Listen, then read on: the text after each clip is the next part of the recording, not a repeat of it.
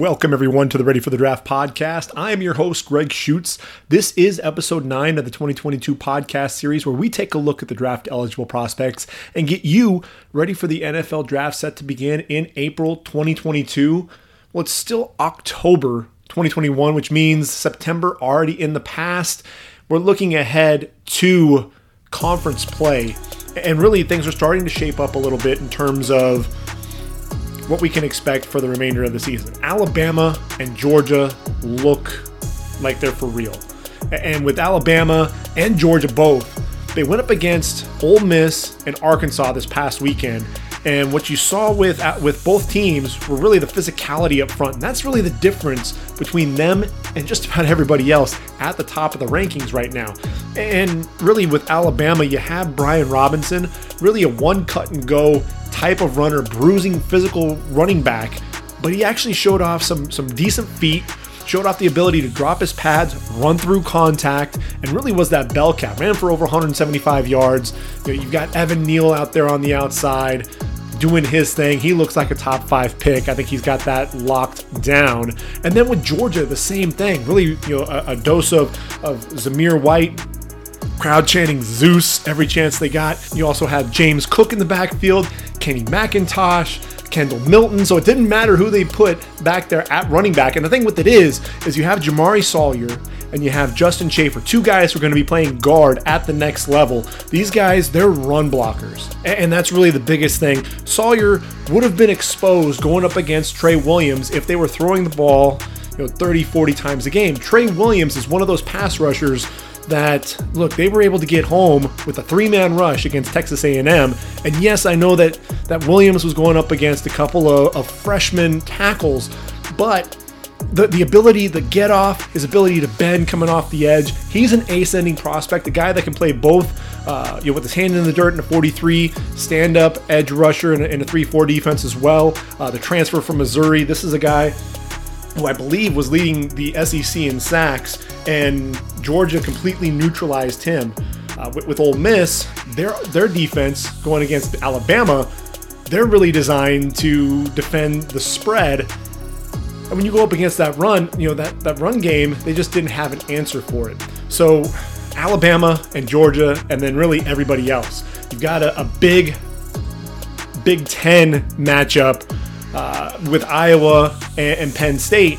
And I'll tell you what, it's going to really be an interesting matchup. I think, you know, with Iowa, with their physicality, I like Tyler Goodson, the feet. Oh my goodness. This guy, the lateral quickness, lateral agility. Tyler Linderbaum leading that uh, inexperienced offensive line. You know, they lost some guys from, from a year ago, um, but man, their their offense looks really potent. And then defensively, very opportunistic. You got Jack Campbell, a guy who's only a junior. He'll be coming back for one more year. Zach Van Valkenburg, he'll end up probably being a, a midday three pick for Iowa, but just another defensive end coming for the Haw- the Hawkeyes. And then their secondary, they have both Riley Moss and Matt Hankins there at the cornerback position. Riley Moss, you know, he's a 6'2 corner, has a you know really good length, very opportunistic, instinctive uh, corner there. So they have a lot of guys that they can move through that defense.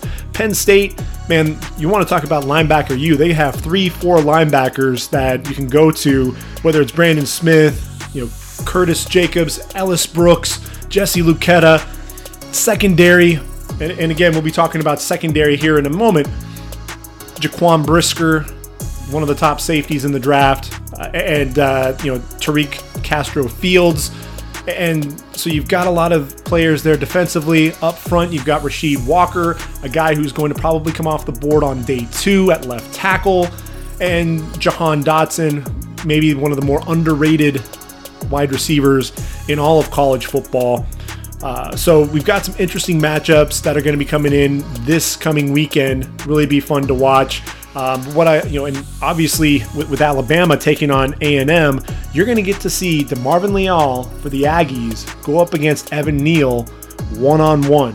That's going to be a battle. That's really what I want to watch, and I think that's going to be a lot of fun to really see who wins, um, you know, between that duo. But I think in terms of the NFL draft and what we're talking about with the top five picks and who are who are the top prospects for the 2022 draft, I think four of them, at least you know, at least in terms of the top prospects, have already been nailed down. Three of them are on defense. I already mentioned Ed Neal there for Alabama, the left tackle. I mean, 6'7, 340 pounds, the dancing bear out there. You know, it's to me, it's a lock. You know, Penei Sewell should have come off the board in, the top five. He wound up falling to number seven to the Lions. Uh, unless something happens with a couple of quarterbacks there, Evan Neal has to go top five. And then after that, you've got Kayvon Thibodeaux, top pass rusher in this year's draft. I know he's battled that ankle injury.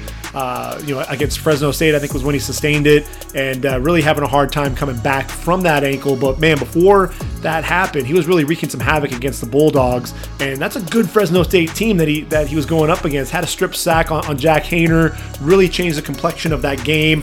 And uh, you know, you have at corner Derek Stingley out of LSU. We're going to be talking about him here in a minute, and uh, then you have Kyle Hamilton, the safety out of Notre Dame. So two guys from the secondary that are going to be playing in the top five. When you think about that, you know the last corner to come off the board was Jeffrey Okudah in the in the top five. The last safety that we saw come off the board, uh, you know that high would have been Jamal Adams going off the board number six overall. So it's going to be an interesting dynamic how everything plays out because there's one thing that we haven't even talked about yet, and it's that quarterback position. Who's going to be the first quarterback to come off the board? Are we going to see two quarterbacks at the top of the draft? We know that teams like Pittsburgh are desperate for a quarterback. Atlanta, at some point, we're going to see Atlanta decide they're going to make that transition and uh, away from Matt Ryan and uh, at least start bringing in a quarterback to start getting that process going because they don't want to end up like Pittsburgh where the cupboard is dry when their quarterback is ready to hang things up. So who is that quarterback going to be? Who are you know who are the guys that they're going to go after? Spencer Rattler out of Oklahoma and Sam Howell of, of UNC both have struggled. And I think a lot of their struggles can be attributed to the offensive line, not really having a ton of, of time to uh, to make the throws, so they've been rushing their, their decisions. I think Sam Howell still holds on to the ball way too long. He's looking for the big play rather than just take what the defense gives him. Uh, and, and, Spencer Rattler, he, he likes to, to, drift a little bit, you know, with, with, within the pocket. Um, you know, tries to force things into into coverage a little bit. I think for him, really for for for Rattler, he likes to get outside the pocket and throw on the move, kind of like a shortstop, and that's really where he's at his best. Uh, he's not the athlete that you know a, a Kyler Murray or a Jalen Hurts or even a Baker Mayfield are, you know, in terms of, of running with the football. But you know, he has that arm strength. It's one of those weird things with, with OU. Just like last year, they struggled to get things going. We've got the Red River Shootout against Texas this weekend, so this is a prime time for Spencer Rattler to potentially turn the corner and really get that offense going in the right direction. It would be interesting to see what happens. But there are some guys that are nipping at their heels. And with the way that Kyler Murray, who right now, in my opinion, is the favorite to to win the MVP there in the NFL, uh, you know, Arizona Cardinals 4 0 and uh, you know they beat the Rams this last weekend. And Kyler Murray, you know, he's doing it with his legs, he's doing it with his arm. So teams, a lot of you know, a lot of teams are going to be looking to find that guy, find a guy that can be mobile, that can you know has the incredible arm strength. And so there are three guys that I think are really moving up boards. One of those is Matt Corral out of Mississippi. And yes, I know you're going to say, well, he couldn't beat Alabama, couldn't get the job done. Why would I want to take him number one overall or number two overall? And I'll tell you, you know, he's really cut down on that gunslinger mentality. He was not a number five quarterback coming into this season. And the big reason why was the inconsistency. This was a guy who would throw a ton of picks and just be so erratic with his his decision making. And then after that, you know, especially against you know, there's a stretch I think against South Carolina and, te- and Tennessee. And yes, I know that those defenses not uh, you know the, the Bama's and such, but he really uh, just put the light, you know, just lights out in terms of, of throwing the football down the field. I think there was a stretch where he had 10 touchdowns, no interceptions, and was just super efficient throwing the football. This year, you watch him against Bama, and even in a losing effort, you know, this is a guy who only had eight incompletions. A few of those were drops. So really, when you're talking about true incompletions that he threw, there weren't very many. And uh, you know, when you watch him and the decision-making process, this is a guy who I think is is really putting everything together. This is the right time for Matt Corral. You watch the arm strength, the flick of the wrist, and the ball's out, you know, going, you know, 40, 50, 60 yards down the field. But the short to intermediate throws, they get on his receivers in a hurry and they allow the ball placement allows the receivers to get up the field and make plays. You know, and I think that's one of the things that, that you can really speak to. You watch Dontario Drummond run those slants. You watch Braylon Braylon Sanders on the sideline. There was one play against Bama um, that I thought was really impressive. You know, with, with him, it was a fourth down play, and he didn't even get the completion. But he was rolling to his left, had Drew Sanders, the linebacker, coming in his face, still kept his eyes down the field, and threw the football to, to Sanders down the sideline, put the ball away from the defender where only his receiver could get to it, and, it just pulled the receiver out of bounds. I think uh, you know Jalen Armour Davis, the corner, actually pulled the receiver out of bounds, actually pushed him out, um, but nearly got his feet in bounds anyway. And it was just one of those plays to where he's got somebody in his face. He's really throwing kind of off his back foot and still had the arm strength to throw it down the sideline, kept his eyes up, wasn't looking at the pressure, and able to get rid of the football. Guys like Sam Howell, you know, they're not necessarily going to be doing that. You know, and if you look at Carson Strong out of Nevada, not the most mobile guy by any means, and so you know, we'll get to him in just a sec. He reminds me more of a Mac Jones, a guy that's going to be the the efficient quarterback. But when we get back to the mobile quarterbacks, Matt Corral is one of the guys that's right up there. But I'll tell you what, Malik Willis is the real deal. And if you saw him play against UAB uh, this past weekend, you'll understand why. You know, this guy, 10 pass touchdowns so far in 2021, four rushing touchdowns as well. And what's incredible is when he gets out as a runner, and this is, you know, where Kyler Murray can excel as well. He's he does a great job evading the rush. He does a really good job a couple of times where he was actually wrapped up in the backfield. He was able to shake free you know, he's incredibly strong. This guy's put on a lot of weight, you know, since the time at Auburn. He's now up to 225 pounds. He runs through uh, would-be tacklers and then has that speed and the acceleration to get down the field, sets guys up and is, is juking guys out, much like Kyler Murray. You watch him when he throws the football, the arm strength to, you know, just a flick of the wrist and the ball's out and it's a freaking cannon. It's a laser uh, getting to his guys and just very effortless with those throws. There was a, a deep crossing route. CJ Daniels runs that route, uh, put the ball on, a, on the money, just an effortless throw for, for 35 yards. Malik Willis may be the most dynamic quarterback in this year's draft, and because of that, there is a great chance that we could see the Liberty quarterback taken number one overall. Not necessarily sure that it's going to happen, but there's a good chance you know, much better chance, especially now that that Spencer Rattler and Sam Howell have kind of sputtered down the, you know, uh, to open up the season. So it'll be interesting to see what happens there. Then you have Desmond Ridder, and you know, you have a guy who is trying to lead Cincinnati into the college football playoff discussion. You know, Cincinnati went into Notre Dame and uh, and beat the Irish, and that's not not an easy thing to do uh, especially for a group of five team, and he went in there and accomplished that. You know, he, he's erratic at times, especially with the deep ball deep ball accuracy. But you see, you know, he's a long strider. He's a really tall guy, long strider, and and is athletic. He can escape the pocket well, and when he's in the open field, pretty elusive. And you love the arm strength. You know, his ability to throw the, the deep ball to Alec Pierce, uh, a guy who I think is going to be an early day three prospect better speed than I thought that he had, and, and a guy that's going to go up and, and attack the football in the air. Definitely a legitimate deep threat. Um, but what I love with with Ridder is the leadership. You watch him. This is a guy who was in total command of that offense, and uh, you know just really does a great job running uh, Luke Fickell's group, uh, much like Matt Corral. You know, if you watched him against Alabama, he was sitting there talking to uh, his skill position guys. He was talking to his offensive line, really establishing that that leadership. And that's some something that you know really just kind of speaks to you when you watch those guys play. Now I mentioned Carson Strong, and you know this is a guy again, you know, tremendous arm strength. You know, a guy who can be super efficient in in the short to intermediate. Um, you know, does a really good job with some of his ball placement down the football field. Uh, super accurate. So he reminds me a little bit more of Mac Jones. He's not going to be the athlete that any of the other quarterbacks are that I mentioned, but what he can do is, be super intelligent with his passing and understand where to put the football, where to go with it, you know, and, and understand when he's reading the defense. So Carson Strong is going to be one of those guys. I think uh, you know day two is probably the most realistic for him, uh, especially just with the number of quarterbacks that we're dealing with. But uh, it's it's going to be really interesting to see how, see how everything shakes out. So episode nine. If you follow my podcast, we've been doing my top 10 by position. And last podcast we, we wrapped up the linebackers both you know outside and inside. So we covered the edge rushers off ball linebackers and then the mics uh, as well. And now we're moving on to the secondary. That's really the last of my top 10 list. And uh, we're going to work through the cornerbacks. We'll get to the safeties.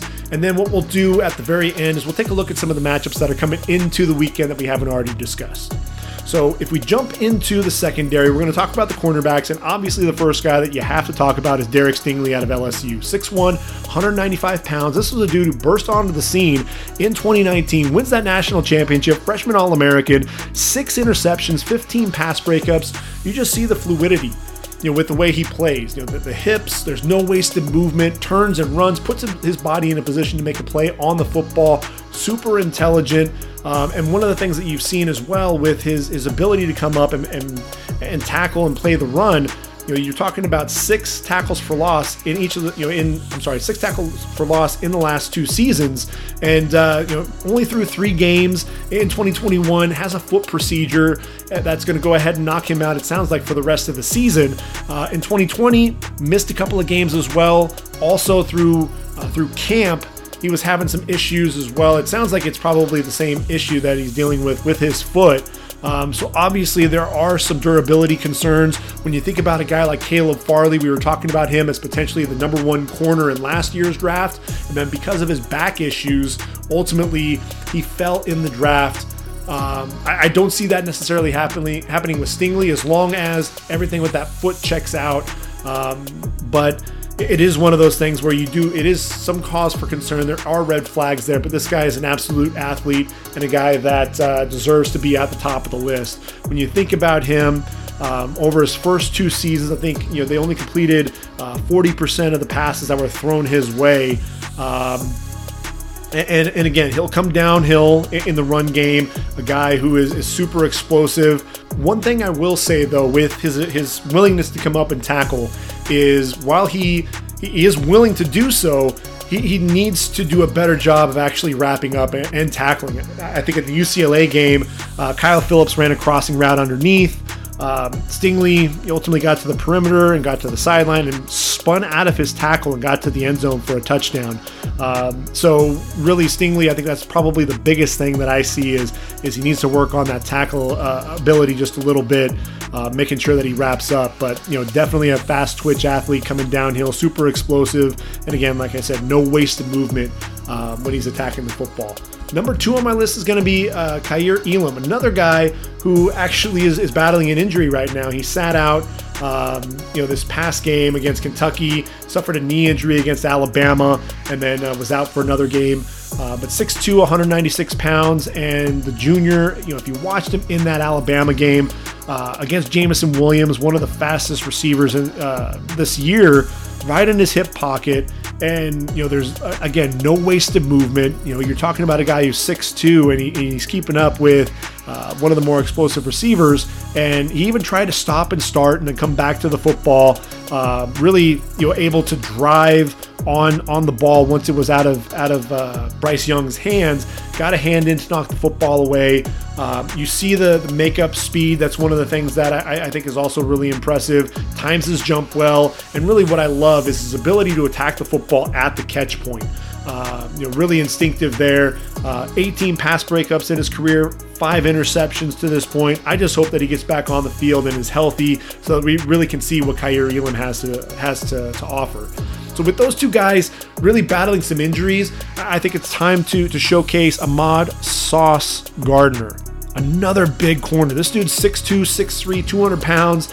Cincinnati Bearcats have a pair of really tall corners. So when you're talking about that defense, you know, obviously there's Darrian Beavers as well, uh, Myjai Sanders uh, as a defensive end, but you know, Sauce Gardner, Coby Bryant, who we'll talk about here in a minute, those guys are leading the way. Uh, and with Gardner, look, eight interceptions in, in his three seasons with the Bearcats, including two so far through four games in 2021, 14 pass breakups. As a freshman, two of his three interceptions he actually returned for touchdown.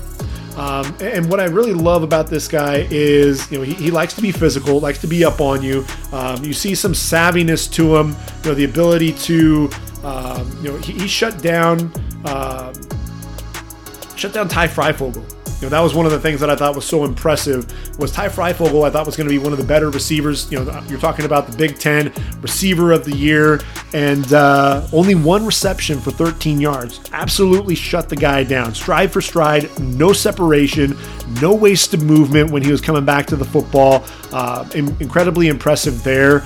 Um, this is a guy again. He likes to be up on the line and bump and run. Gets his hands on the on the receiver early to redirect. Um, he'll sit underneath, read the quarterback's eyes in a hurry, and um, you know against Notre Dame, that was one of his picks. He was sitting there reading the quarterback's eyes, Darrian Beavers in the quarterback's face, off you know fading away, and ultimately kind of a duck, and it was an easy pick for, for Ahmad Gardner, but he put himself in position to make a play. Um, you know, and he'll line up into the boundary, he'll line up um, onto the wide side as well. Um, but you love the the physicality, you love his, the understanding too of some of the concepts. Uh, you know, Kevin Austin running across the field on a crossing route, and uh, you know the, the subtle tug of the jersey as they're they're going away from him. They talked about it on the broadcast, and it's just the, that savviness. That's one of the things that you don't see very often um, with, with college corners. You know, they want to tug on the jersey, and it's really impeding the progress. And you see it so demonstratively. Um, but very subtle with Ahmad Gardner and uh, was ultimately able to uh, really, as the ball arrived, drive on the football, get an arm in, and break up the play. Savvy, savvy corner, and I'll tell you what, he's a guy that keep an eye on his draft stock. I think he could end up moving up and be that second corner taken in the draft. Be on the lookout for Ahmad Sauce Gardner. Now, number four on the list, I got Andrew Booth out of Clemson, six foot, 200 pounds. This is a guy, you know, if you look at the stat line, you know, you're going to say, well, just two interceptions, six pass breakups, you know, big whoop.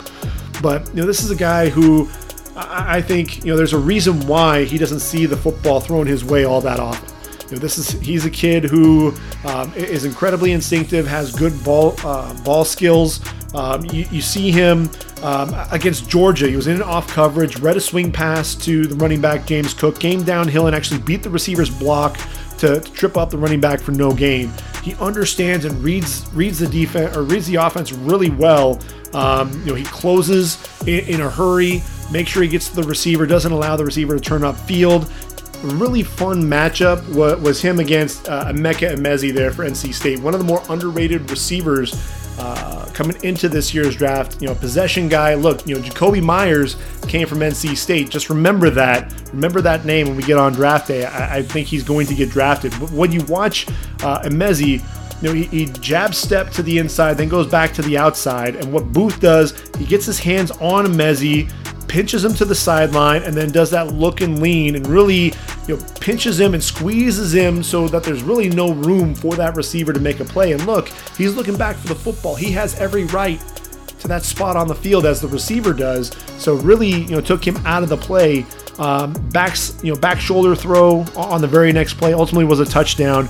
Inside position, really forced the perfect throw to the outside, and uh, you know, Devin Leary put the ball on the money, allowing Emezie to extend away from Booth. Um, you know, that was really impressive. That was actually the first offensive touchdown Clemson had actually given up.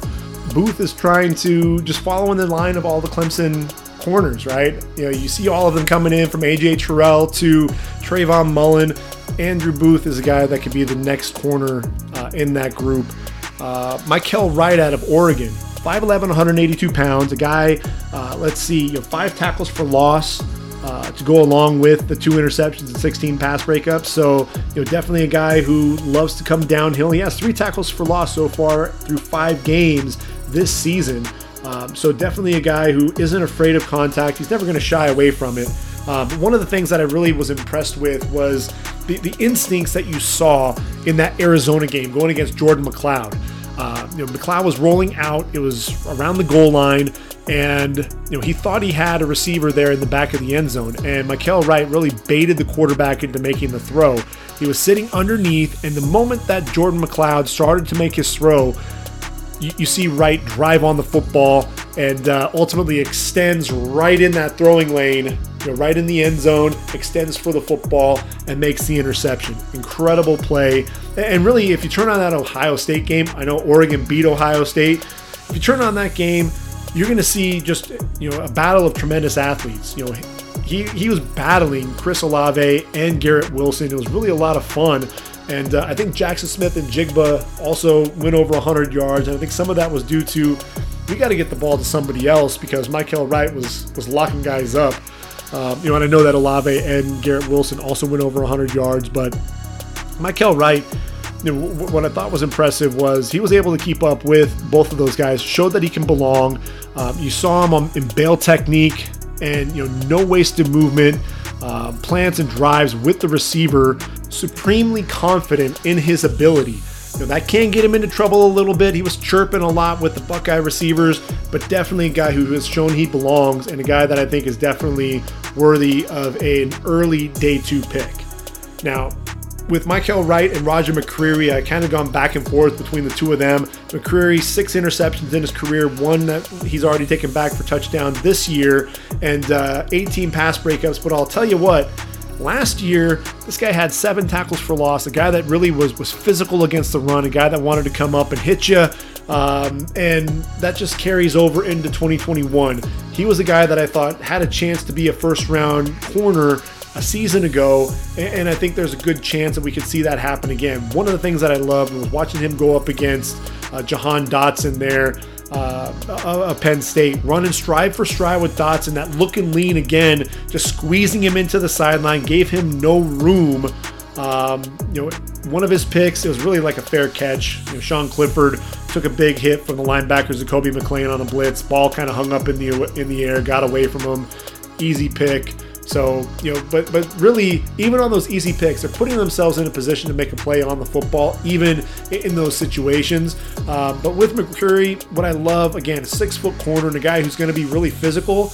I'm watching him, and I think there's a great chance that he could end up being a first round corner. And just because Mykael Wright right now is sitting above Roger McCreary doesn't mean that McCreary won't end up passing him up.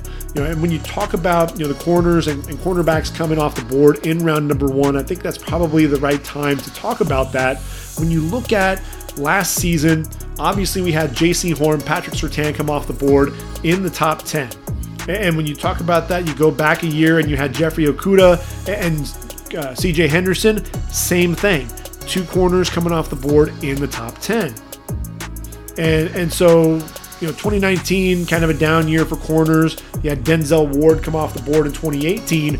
Um, but the cornerback position is becoming more and more uh, of a focal point, you know, obviously because of the passing game, safeties as well. And we'll talk about safeties here in a little bit. But you know, when you talk about that cornerback position, and guys, look, you know, we have five come off the board in 2021. Uh, in 2020, we had another uh, six corners come off the board. So in, in 2021, uh, in addition to Horn and Surtain, and then obviously Farley at 22 to the Titans, Greg Newsome uh, went to the Browns, Eric Stokes going to the Packers. All of those guys look like keepers.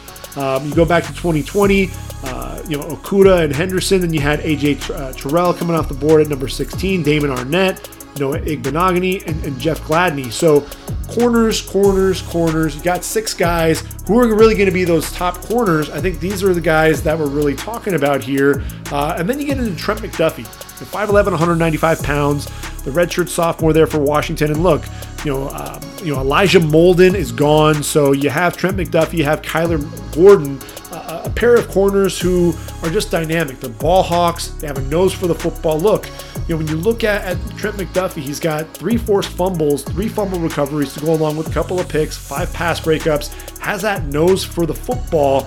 Um, you know, a little undersized, a guy that we may end up seeing play some of the uh, some in the slot. Uh, you look at Kyler Gordon; he's the bigger corner, six foot, 200 pounds. You know, another guy again, very instinctive. Got his first two interceptions this season. Washington a down year, but I'm telling you, those corners they can play with anyone. They're two of the top uh, four corners in Impact 12 play. You've got uh, you know Mykael Wright. One other guy to, to make mention of is uh, Kyu Blu Kelly. Now I have him number nine on my list right now, uh, but at 6'1", 186 pounds, a junior out of Stanford, uh, really burst onto the scene this year. Couple of picks, one of which that he returned for touchdown against USC, seven pass breakups, and uh, you know this is the son of Brian Kelly, the former USC Trojan and Tampa Bay Buccaneer. But what I love about about Blu Kelly is you know obviously the the length. That's one of the things that you definitely see with him. But you watch him go up against Drake London, and Drake London, you, want to talk about a beast he, he's absolutely that. Leading the, the country in targets, leading it in receptions and touchdowns. He's just a physical freak. He is not Calvin Johnson because I don't think he's going to be running in the four threes come uh, the combine. But you know, London, man, he attacks like an aggressive basketball player going for a rebound, and it's really a lot of fun to watch. But you watch Blu Kelly, um, you know, going over the top of Drake London on a go route you know, going up and knocking the football away, you know, and, and you love being able to see him undercut the, the out routes, getting his hand in to, to make a play on the football as well, you know, really giving Drake, Drake London a hard time. Um, you know, and that interception that I mentioned, it was a, a slant uh, to Drake London. It was third and five, and Kelly was just trailing the route and London would have had the first down, but Kedon Slovis throws it off his back shoulder, goes through the hands of Drake London, right into the hands of Kelly, returns at 31 yards for the score. So he put himself in a position to make the play. Um, you know, one of the things that you, you, did see was was London ultimately used his strength to his advantage, muscled him, got him behind him, and boxed him out for for an 11 yard touchdown. Um, but still, you know, Kelly, you saw him be physical, wanted to attack the football whenever possible. Um, you know, you saw him against not only the, the strength of, of, London, but then he goes vertically against a speed merchant like Phillip Brooks at Kansas State. Um, gets inside leverage on him, able to high point and control the football, get a foot down as well, showed that body control.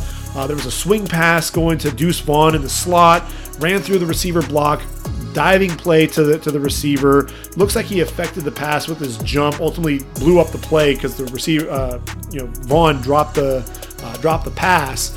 And you know, it's just the instincts, and you see the bloodlines that are there. I love the size. You know, he, you know, Paulson Adebo was the guy that really did a great job attacking the football. Kyu Blu Kelly's another guy to really keep an eye out for. And then uh, another guy that I have in my in my group is is Coby Bryant out of Cincinnati, uh, named after the late great basketball player Kobe Bryant, but spelled differently. Uh, C O B Y, 6'1, 198 pounds. This is a guy, seven interceptions, 30 pass breakups, really good size, excellent ball skills. You know, a guy that doesn't make a ton of mistakes out there, and uh, a guy who's just, you know, he's just going to be a consistent performer. And you know, when you talk about guys, even here at, at seven, eight, and nine. You know, if you look at this last year's draft, you're talking about, well, who's going to come off the board, you know, at that seven, eight, nine group. Well, if you're talking about seven, eight, nine, they have a great chance to come off the board in round number two. If you look at last year's draft, you had Tyson Campbell, Kelvin Joseph, and Asante Samuel all come off the board in round number two. So if you're scoring at home, that's five corners coming off the board in round one and another three coming off the board in round two. So that's eight right there. So these guys you're looking at are going to be guys that are going to be considered in the first two rounds of the draft. And really, after that, you could potentially fall to round three and still be a, a guy. Paulson Adebo fell to round three, and he's looking like a keeper there for the Saints. Absolutely. Elijah Molden, also a third rounder. Even you know, Ifeatu Melifonwu for the Lions fell to round number three. So there are a lot of guys uh, that, that you could pick up later on in the draft. And so just showing that just because you're further down in some of the rankings doesn't mean that you're not going to find your home. Um, you know, when we talk about, uh, you know, number 10 on my list, 10, 11, uh, you're looking at Tiawan Mullen out of Indiana, 5, uh, 5'10, 180 pounds, the junior, excellent ball skills, three interceptions, 20 pass breakups, a guy who's also extremely physical, 83 tackles, but he had eight, you know, eight of those whipped for loss, three and a half sacks, very instinctive, a guy, and again, I talk about Elijah Molden being a playmaker. I look at, at Tiawan Mullen, I, I think he's going to be a nickel at the next level, much like Elijah Molden, play a lot of his, his time, spend, spend that time in the slot. Uh, but a guy who I think is definitely uh, going to be a, a third rounder and a guy that's going to come in and make some plays right away for whoever drafts him. A couple of other guys to mention uh, Josh Jobe out of Alabama, Derion Kendrick of Georgia, formerly of Clemson. Now, with Josh Jobe, um, 16 pass breakups, including 11 a season ago. Um, you know, he really had a stellar 2020 season. I think he struggled a little bit so far in 2021. Has only played in three games, so I think injuries have kind of slowed him up. And it may be injuries that have affected his play, um, but a lot of penalties against Josh Jobe, against Florida. I don't know how many times he was called for defensive pass interference in that game. Uh, you know, J- Jacob Copeland down the sideline gets his hands on the receiver, impedes his process uh, of the receiver when he was coming back to the football. Receiver goes down. Later on in the game, runs up the back of Copeland on a vertical route. Just needs to, to be more composed as a corner you know, you wonder again if injuries are playing a part in that, but still, you know, that's something that has to be cause for concern. You look at Derion Kendrick, and this is a guy who supremely confident there at Clemson, a guy that people were talking about as a potential first rounder coming into last year's draft. Uh, then ultimately he was uh, left Clemson, was excused from the team there. Um, you know, obviously the off-field issues teams are going to have to take a look at. Um, moves to Georgia. He's played in five games, but just hasn't really found uh, his footing there with the Bulldogs. And you know that's really one of the things that you're concerned about is is what you're going to see with Derion Kendrick. Uh, can he return to that form from Clemson? He's going to have to answer to really why he had to leave Clemson and, and move to Georgia. Some of those off-field concerns, and really with his play there at Georgia, you know, I think that could send his draft stock down. You could be looking at a guy that teams may take in, you know, the fourth or fifth round, and you're saying, okay, if that's the case, teams could get a steal if he can really get things going. But that's really the biggest concern right now that I have for Derion Kendrick. Switching gears to the safety position. And obviously, when we talk about safeties, you have to talk about number 14 for the Fighting Irish, and that's Kyle Hamilton, 6'4, 219 pounds. The junior has been a stud ever since he walked on campus there in South Bend. Uh, four interceptions, six pass breakups. Uh, you know, they're in 2019 uh, to go along with 41 tackles, upped it up to 63 tackles there in 2020. Um, had an interception and six pass breakups there. This is the guy the teams have been wanting to get their hands on uh, really since that freshman year, his freshman All America season. And, uh, you know, a guy who he can be physical against the run. He, you know, plays well over the top. He can cover. And for a guy his size, being 6'4 and 220 pounds, the fluidity in his hips and his ability to turn and run and, and sink those hips and come back to the football, uh, drive on routes, um, is really impressive.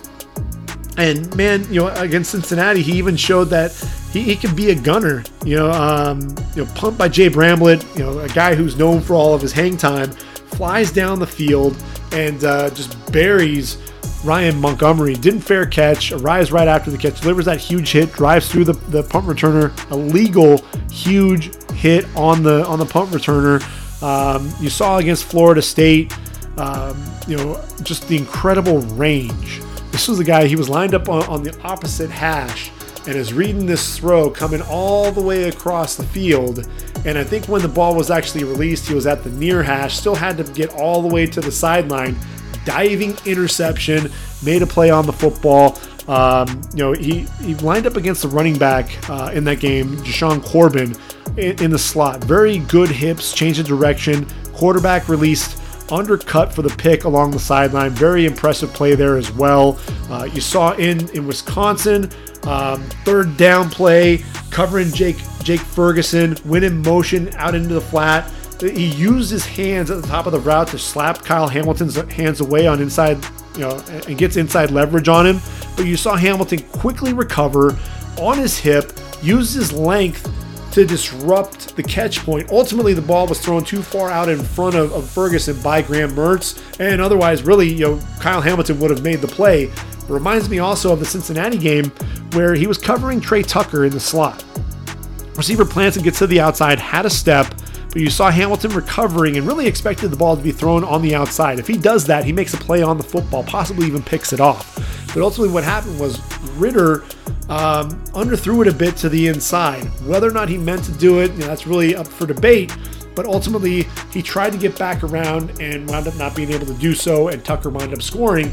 But just you know the the intelligence, the understanding where that football is going to be, and, and looking to make a play, not where you know where the football is, it's where the football is going to be. And you know, I thought that was really you know still showing off those instincts there for Kyle Hamilton. And again, he's a sure tackler in the open field, does everything that you want. He's a team captain there for the Irish.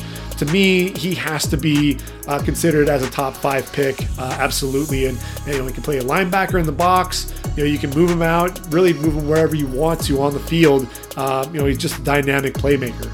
For me at number two, I'm looking at Jaquan Brisker out of Penn State. 6'1, 204 pounds, a guy who has 104 tackles so far in his career, seven going for loss, four interceptions, 11 pass breakups at that safety position. And, and again, when you talk about versatility, um, you know, you have to bring up Jaquan Brisker's name as well. Um, you know, what I what I saw there with uh, Auburn running four verticals, you know, able to to adjust and get back outside on Demetrius Robertson. Um, you know, got a hand up at, at the end there to make a play. You saw uh, you know, reading a screen in front of him, ran through John Shenker, uh, Samuel Shenker, the tight end's block, dropped the receiver for a one yard loss there as well. Um, you know, just uh, what was it? The the, the running back uh, Jarquez Hunter, you know, tried to, to juke him in the open field one on one, but he was able to trip up that running back, you know, grabbing his foot and got him to trip up there as well.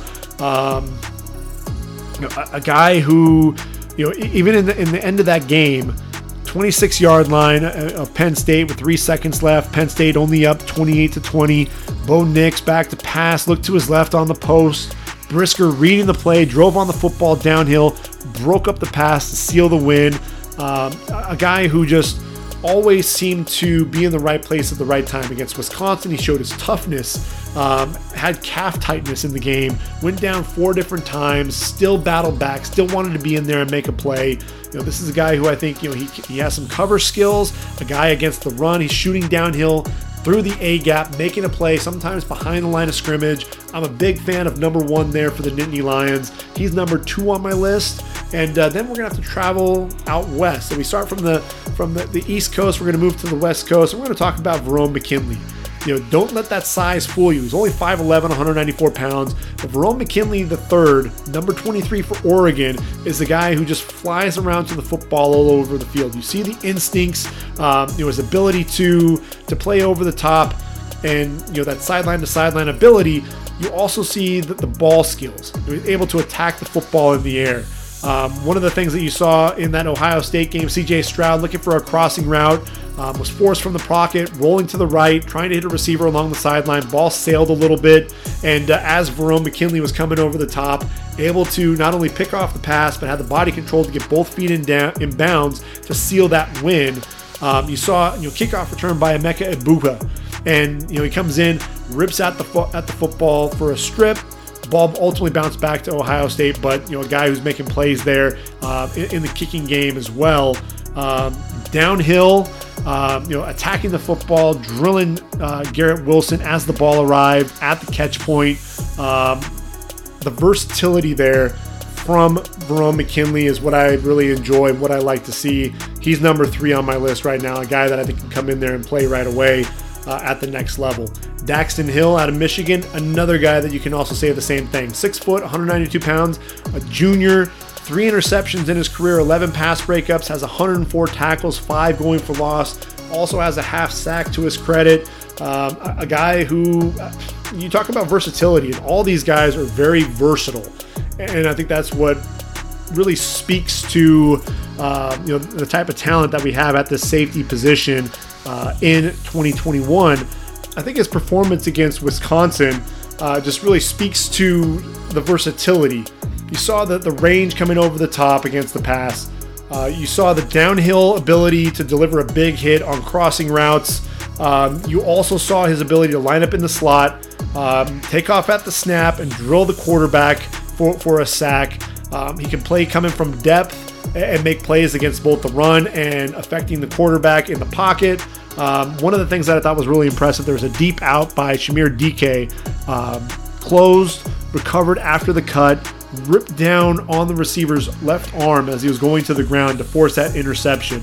Then he comes back later on, a leaping interception as the backup Chase Wolf stared down his receiver, was sitting underneath that out route, jumped and picked off the pass.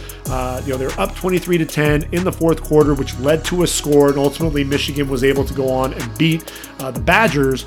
Uh, one of the things that I thought was really good against Washington is the ability to keep outside leverage against the run. Plays going off tackle, forced the run back inside, spilled it back into that linebacker. And then against Western Michigan, uh, there was a uh, catch in the flat, a check down to the running back, came from depth in a hurry to break on the football and light up the running back Jackson Kincaid for, for no gain. Very aggressive, excellent closing speed. You saw him blow up a tunnel screen there against the Broncos as well for no gain.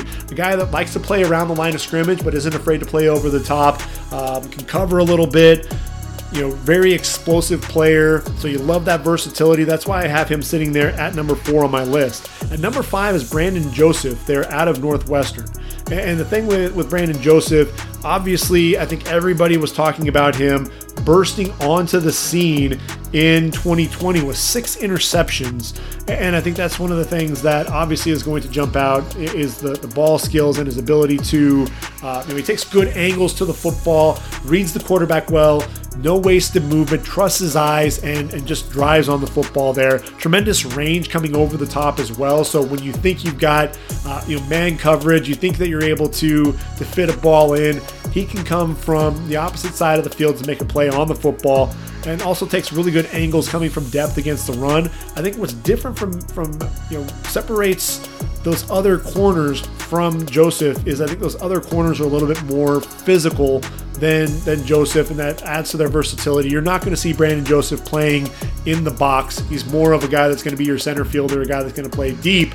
And there's always a home and always a place for those guys. I just think some of that versatility is is really going to. That's why I have them in my top four. I'm not going to sit there and move Brandon Joseph outside of my top five because the ball skills are ridiculous. You know, when he arrives at the football, he's going to make a play on it, and chances are he's going to come down with a pick. Um, so you know, you look at Northwestern, and they have you know a history of of defensive backs, you know, making it to the next level. Um, you know, Ibraheim Campbell is, is getting playing time still there in the in the league. Obviously, Greg Newsome was a first round pick in this past year's draft. I think Brandon Joseph is going to be the next uh, defensive back there coming for the Wildcats. Uh, number six on my list is Jalen Pitre out of Baylor. Six foot, 197 pounds very versatile. Um, he played linebackers first three years there with the Bears. Ultimately moved to safety, kind of that, that star position. Uh, 143 tackles in his career, 23 going for loss, including 11 uh, last season. Uh, four and a half sacks, three interceptions, two of which were returned for touchdowns four pass breakups and a couple of forced fumbles as well. Um, and really, what you say is, is this is a guy he loves to play in the box. He loves to come up and try to hit you. Um, he's physical. He's going to be playing all over the field. Um, you know, against Iowa State, he was having a lot of fun uh, trying to contain um, Breece Hall, uh, beating you know tackles coming off the blitz and, and, getting into the backfield. But here's the thing with, with Jalen Pitre, and what kind of drives me nuts is he he flies out of control. You know, against Iowa, Iowa State, he had Brock Purdy you know, had him in his sights, coming off the blitz, you know, actually was able to, to sack him. But because he was so out of control, Purdy was able to spin away and, uh, and escape that pressure. What you saw against Oklahoma State, you know, there were several times where he was able to uh, make a play. There was one where, uh, you know, Spencer Sanders, uh, quarterback draw, and he was trying to bounce it to the outside. Pitre coming downhill, out of control, dives at the quarterback's legs, and ultimately whiffs.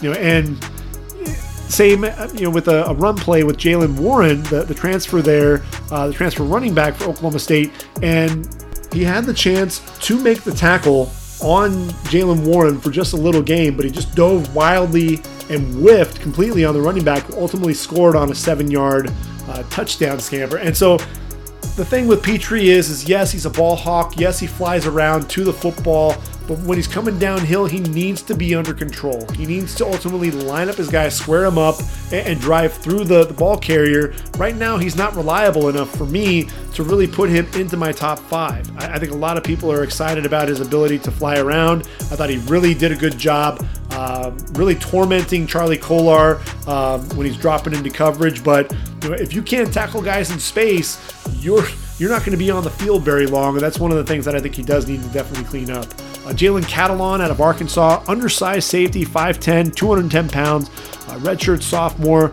you know, five interceptions, eight pass breakups, three forced fumbles in his career, uh, had 99 tackles in 2020 as a redshirt freshman.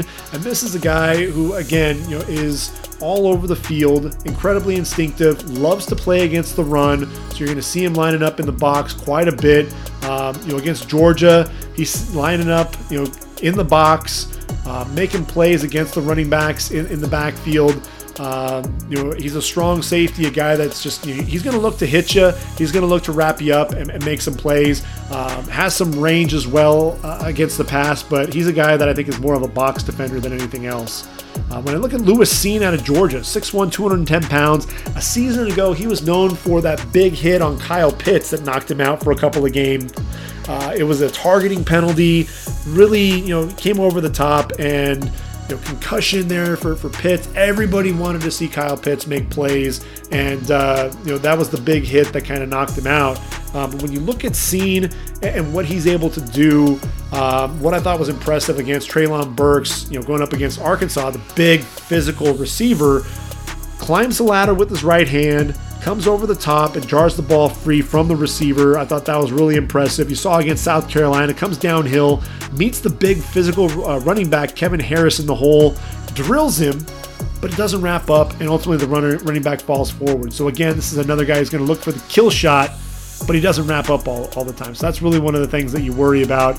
Um, but what I did like against Clemson is ability to to cover the tight end. You know, Braden Galloway on a wheel route was able to take him away. DJ Uiagalelei, you know, was looking that way and he wasn't able to uh, able to go there. Later on, you saw on a crossing route to Galloway, drove on the football to break it up. Um, there was a return route to the tight end on a third and five play, able to punch the ball free as the tight end was turning up the field ultimately was ruled an incomplete pass. And his ability to play over the top. You know, against South Carolina, did really good job. You know, I think it was a 43 yard play uh, to, to Josh Vann on, on this deep ball over the top, came over and got a hand in between the arms of the receiver. Um, you know, and Vann ultimately bobbled it, tried to control it to the ground, wound up hitting the ground. That, that ability to play over the top, that ability to affect the catch point, get his hands in between the hands of the receiver uh, ultimately made that play and really prevented a, a, big gain, 43 yards there against the Gamecocks. So that versatility again with Lewis Cine is something that definitely shows up. He just needs to play a little bit under more under control. I think that's that's the biggest thing for me right now.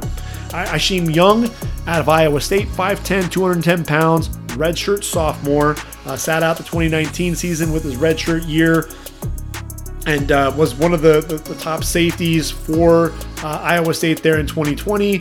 And he's really an impact player for the Cyclones in 2021. Um, you know, he's he's a redshirt sophomore, so I don't know that he'll necessarily decide to enter the draft, but he, he's physical. You're going to see him play in the box, fills downhill against the run. Um, you know, a, a guy who is in, incredibly intelligent as well. You saw him against Baylor as the quarterback uh, Bohanon was going down, got his hand in and was able to reach the ball free. Um, you know, punched it loose, um, and then after the ball was punched loose, it was right before the quarterback goes to the ground. He gets his hand in there and rips it free. And then as Trestan uh, Ebner, the running back, was trying to recover, he was able to rip the ball out of the running back's grasp as well. And then, you know, the other safety, Kim Manny King, ultimately recovers the football. Iowa going the uh, Iowa State going the other direction. Um, again, you know, he's physical coming downhill from depth as a robber. Um, you know, against Iowa was mirroring, you know, Tyler Goodson, sees the handoff, shoots downhill, wraps him up. Very physical. I think that's the thing that you really see with with Isheem Young. He's a guy that's going to love to play in the box, um, love to uh, fly around and make some plays on the football. Um, you know, read a deep ball to Tyrone Tracy there against the Hawkeyes, uh, up the middle of the field on a post. showed really good closing speed to recover, anticipating the throw to ensure that the pass was defended. Um, you know, I, I, really am a fan of Isheem Young, and I think he's one of those ascending prospects. Jordan Battle out of Alabama, six foot, 210 pounds, another big hitter, one of the leaders of that Alabama secondary.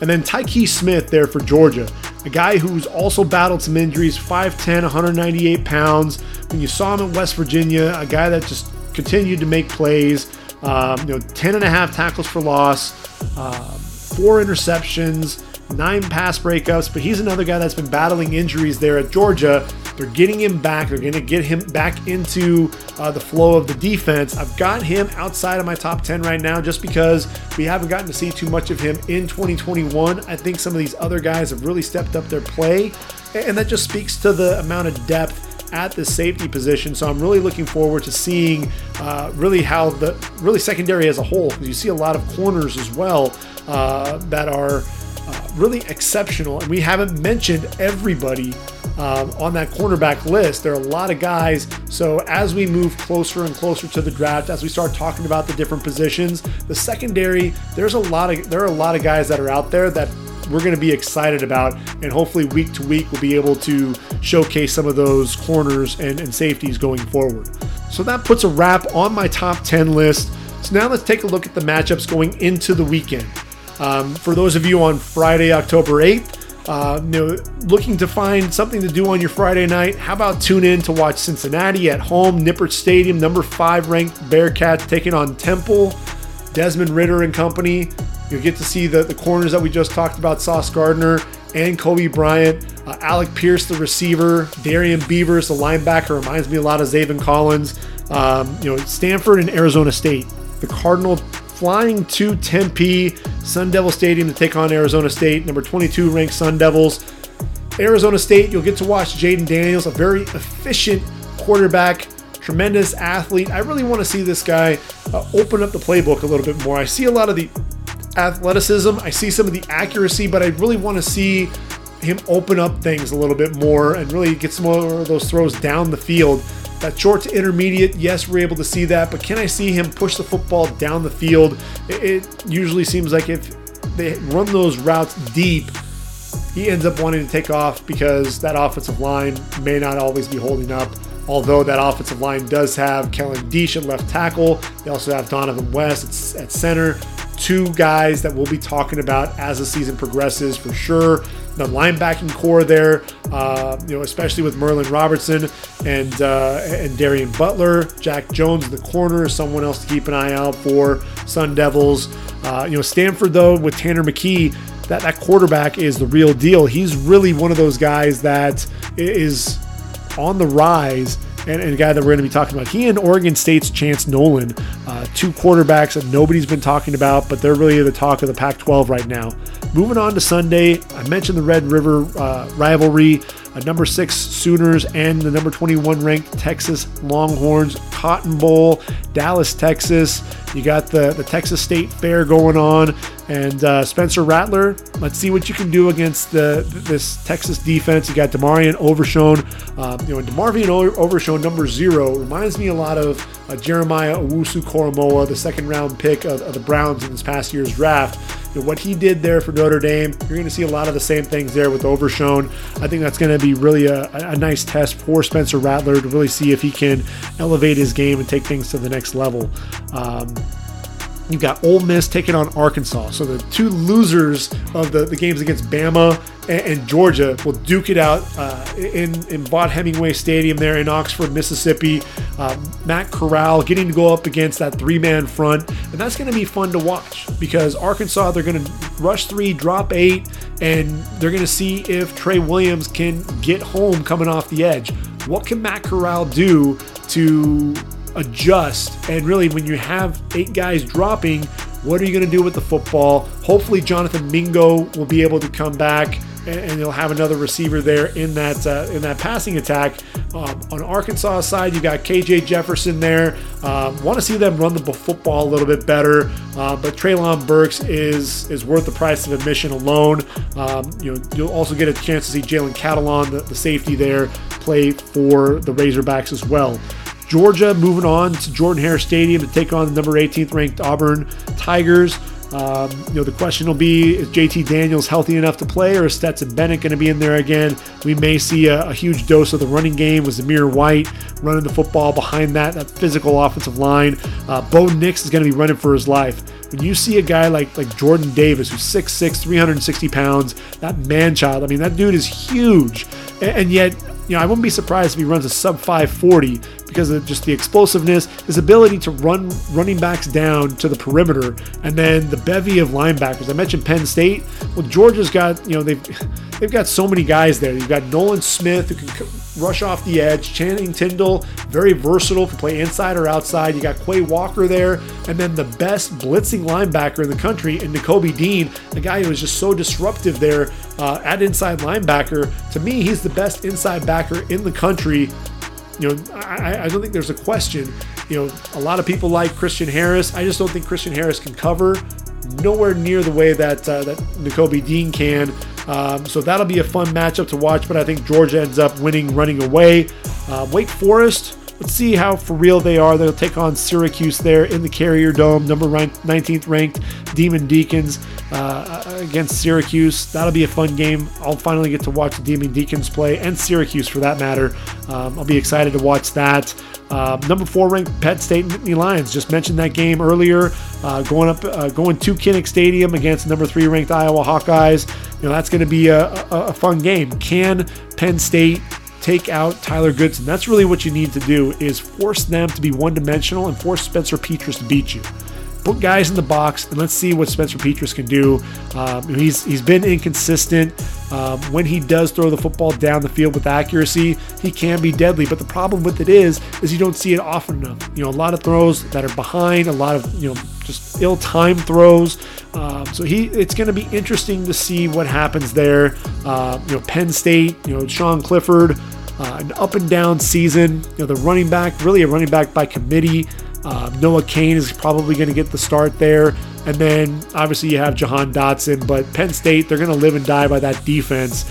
And I think Penn State ends up eking out uh, that one, even though Tyler Goodson, if he gets off and running, then there's no way Penn State can, can come back. But I just think that defense will bottle up Tyler Goodson and force Spencer Petras to beat him. And I just don't know that that's going to happen.